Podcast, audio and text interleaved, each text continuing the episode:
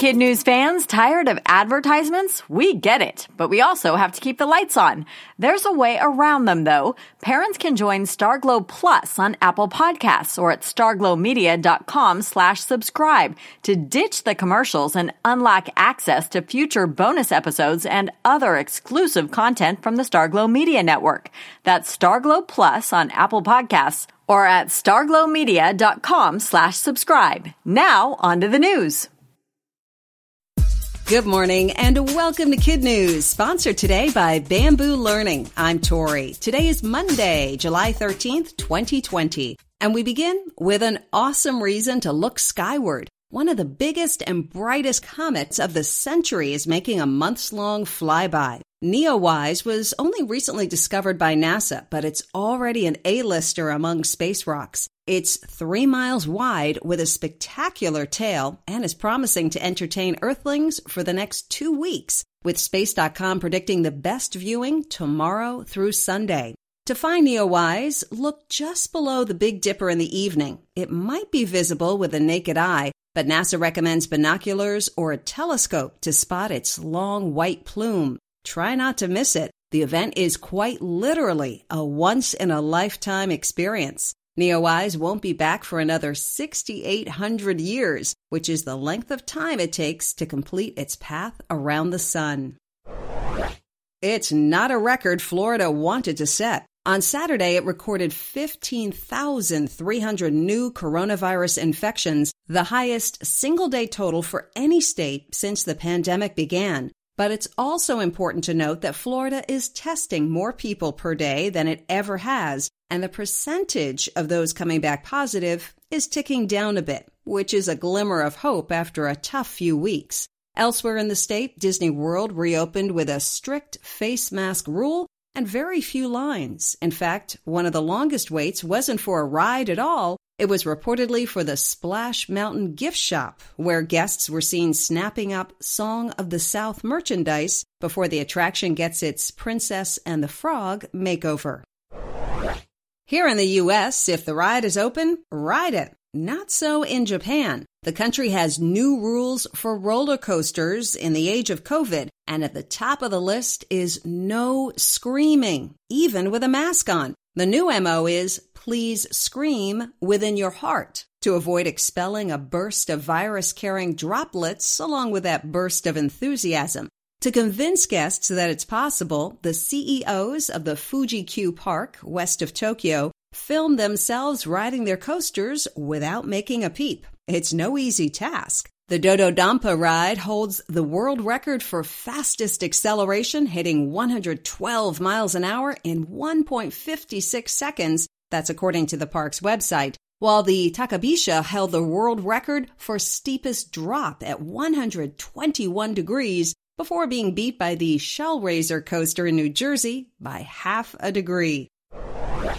A new name for the Washington Redskins football team is said to be imminent. In fact, sources say the big reveal will likely come in the next 24 hours. As of this taping, the frontrunners are the Warriors, the Red Tails, and a new favorite, the Washington Red Wolves, which would be a nod not only to an endangered species, but also to a past support squad for the Navy SEALs. Depending on what's selected, the team may have to run through a man named Martin McCaulay, who apparently saw the racial writing on the wall and has been buying up possibilities for the past five years. Among the names he owns, the Bravehearts, Federals, Forces, Founders, Gladiators, Natives, Pandas, Pigskins, Sharks, Veterans, and Tribe. In the past few weeks, he applied for the Red Tails, the Monuments, the Renegades, and the Americans.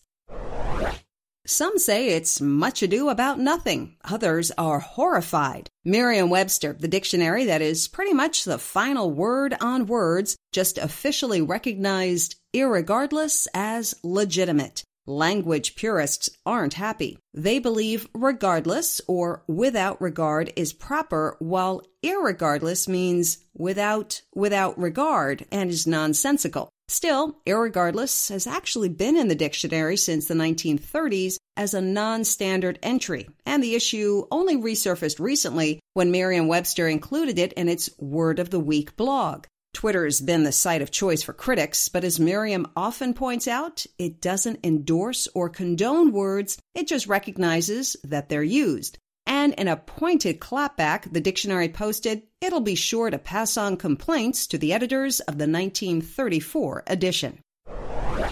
That's it for Kid News. Now, our Kid News quiz. What's the name of the comet making a celestial splash?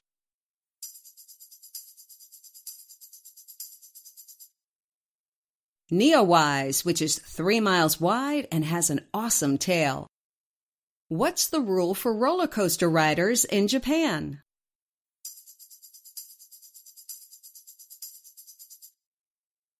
No out loud screaming, only screaming within your heart. What word is a word according to Merriam Webster?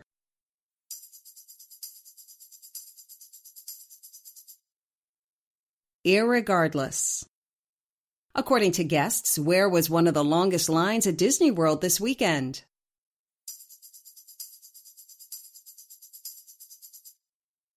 At a gift shop for Splash Mountain.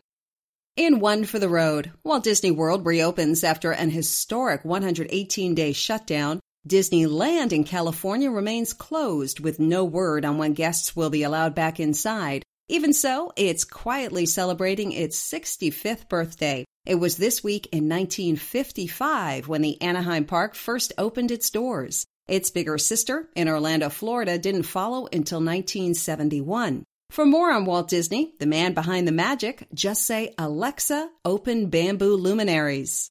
Before we go, we've got some other kid news birthdays to recognize. Luna in Springfield, Virginia, Annette in Houston, Texas, Charlie in Eden Prairie, Minnesota, Henry in Cedar Falls, Iowa, Eustacia in Portland, Oregon, Awis in South Boston, Massachusetts, Noah in Chicago, Illinois, Colleen in St. Louis, Missouri, Kennedy in Marietta, Georgia, Liam in Delmar, New York, and a California for Bennett in Solana Beach, Reese in Palmdale, and Avery in Eastvale.